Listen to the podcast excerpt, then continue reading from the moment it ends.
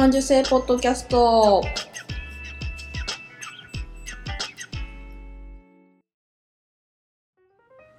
子どもの頃から感受性が豊かだと言われ続けて大人になったデザイナーまゆが、日々気になったことを感受性豊かにお届けする感受性ポッドキャストです。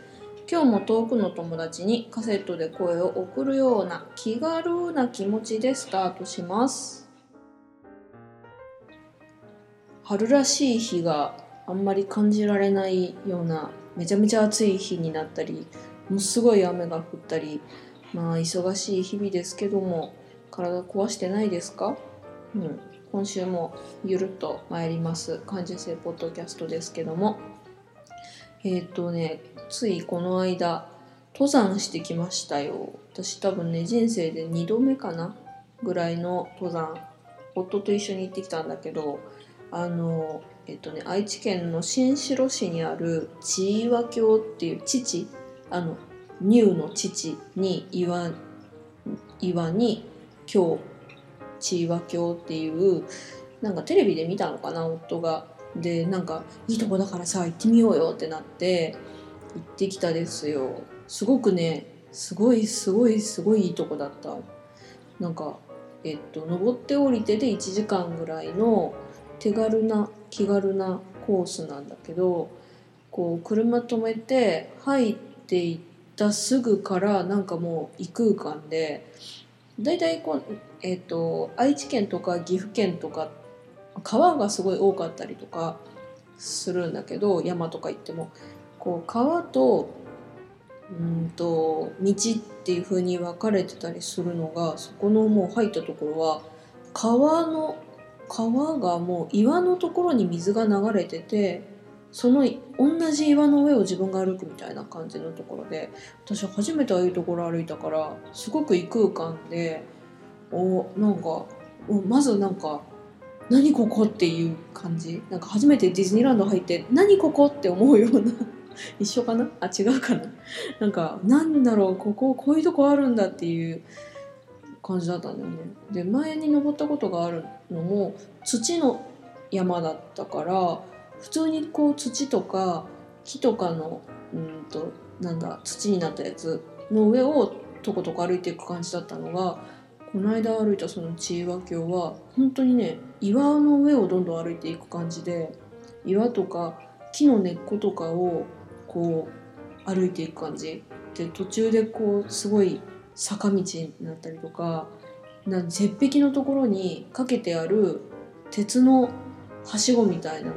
を登っていくんだけど、いつ設置されたんだろうっていう、ちょっとも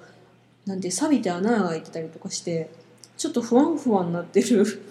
なんかそういう恐怖、これ私乗って壊れるんじゃないかなついにっていうような恐怖、なんか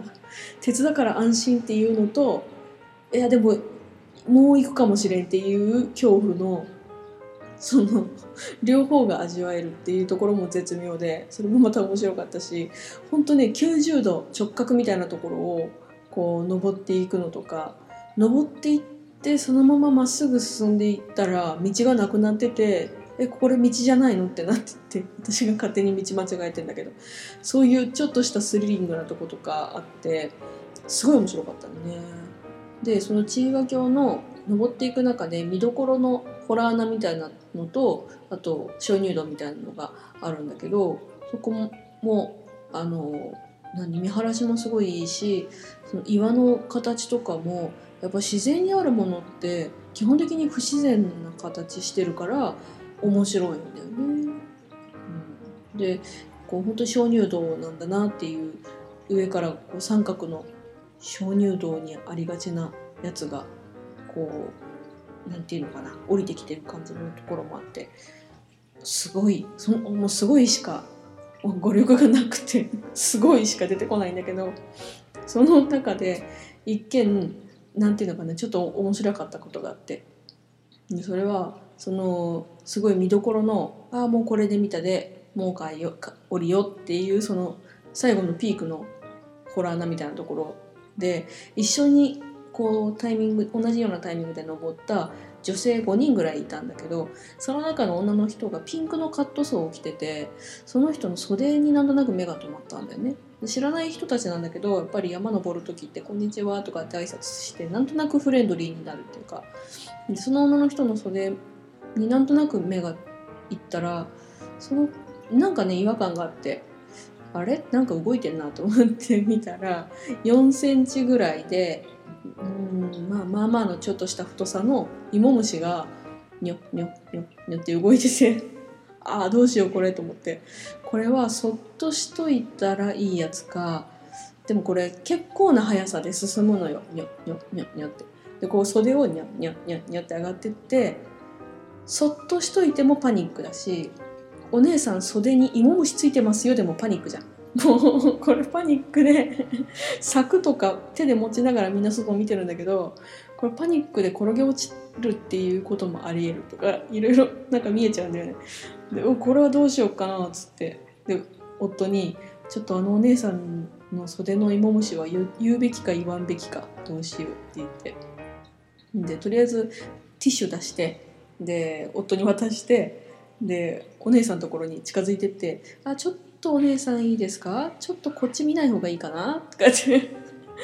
そろそろって言って、なんかついてるんですかとか言って、だいたい気づくんだよね。気づくけど、あ見ない方がいいかな、ちょっと見ない方がいいかなとかって、で芋虫を取るんだけど、芋虫も芋虫で結構必死にお姉さんにしがみついてて、これを見てなくて本当によかったねって言って、で近くにあった葉っぱに芋虫返したんだけど、本当元気な芋虫で、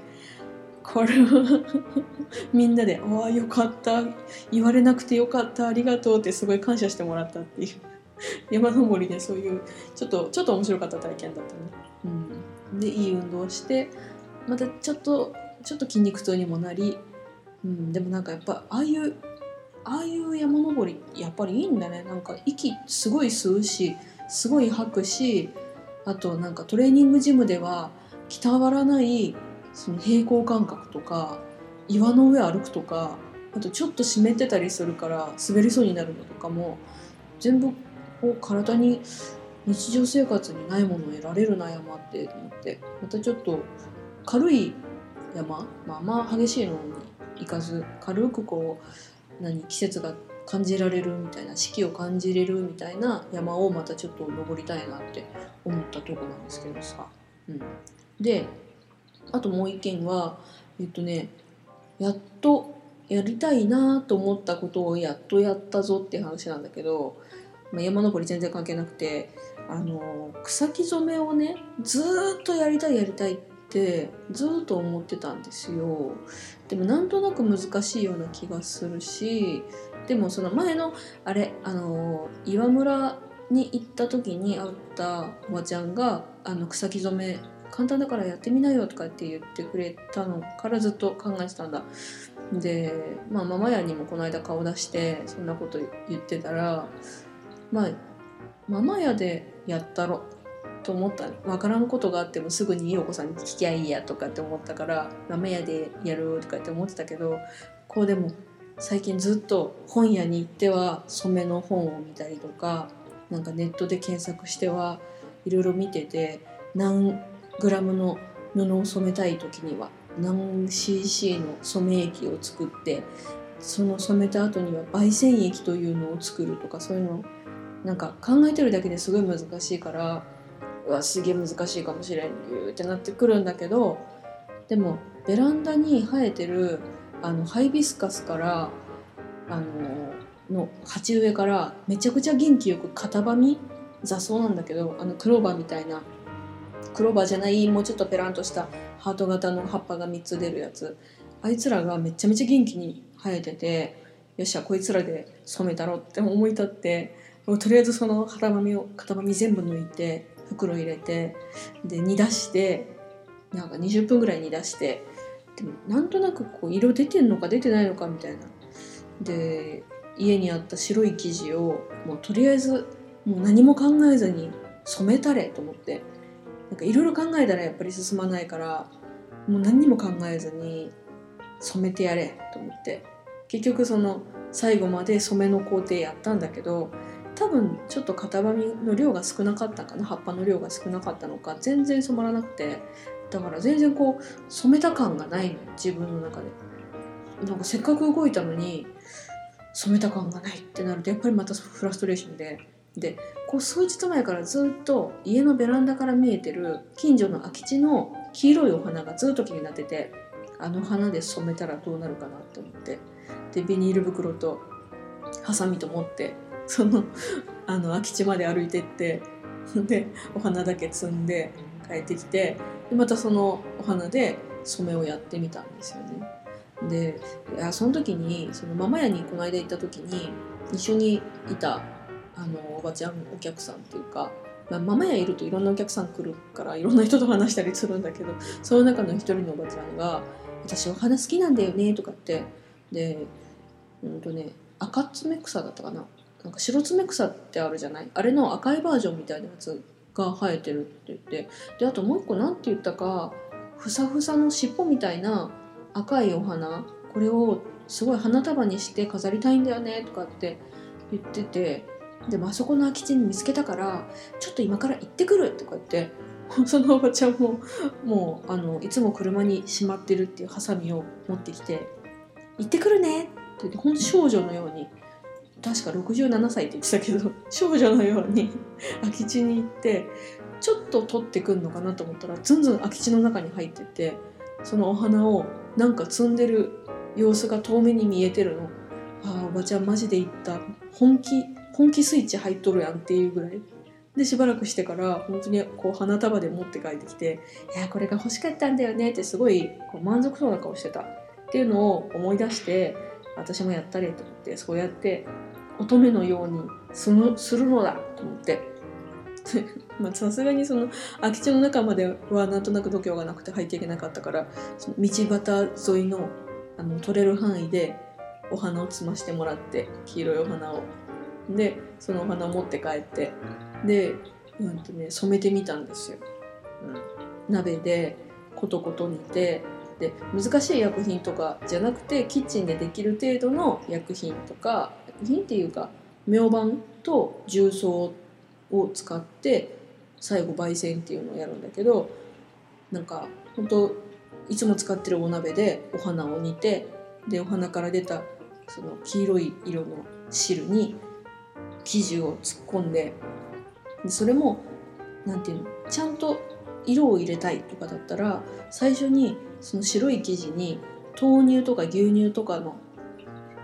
を漬け込んでっていうで乾かしとくっていうようなのをやるのがなんかベースなんだよね。だからあれだ、化粧で言っても下地をつけてからファンデーションつけるみたいな感じなんだけど、なんかでもそれやってると今染めたいっていうのに追いつかんと思って、で結局あれがないからこれができんみたいにまた私は言おうとしとると思って、もういいやん別に売り物じゃないし私が楽しみたいだけなんだからっていうのをこのコンマ何秒で頭の中でまたぐるぐるぐるってしてそのまま家にある生地、私さっき型紙で失敗してる生地をその汁の中に突っ込んで、で結局そっから小1時間色つけて、で洗って焙煎液っていうその重曹とか明板で作った液の中に突っ込んで、でまたその色の染め液の中にもっぺん入れてっていうのをやって染めれたんですよね。これ結構満足。まあ、でも最初のその豆乳でどうのとかそういうのしてないから多分まあ結構早めに使ってるうちに色は取れちゃうと思うんだけど、でもなんかそれぐらい気軽に楽しむ、なんかお家で味噌汁作るぐらいの感覚で楽しむっていうことができるようになると、もうちょっとこう生活に楽しみが増えるっていうかになるなこれと思って、なんか、出来上がった生地はじゃあどうしようとか、せっかく染めるならたくさん染めたいとか、なんかいろんなこと考えたんだけど、いやーそこじゃないかもしれんなと思って、もっともっとこうこれだけならできる、こんなぐらいならできるっていう。まあ、そもそもそういう細かい計算とか苦手なくせにその調べちゃって頭がいっぱいになっちゃったりするから、もうこんなもんでいいっていう、本当に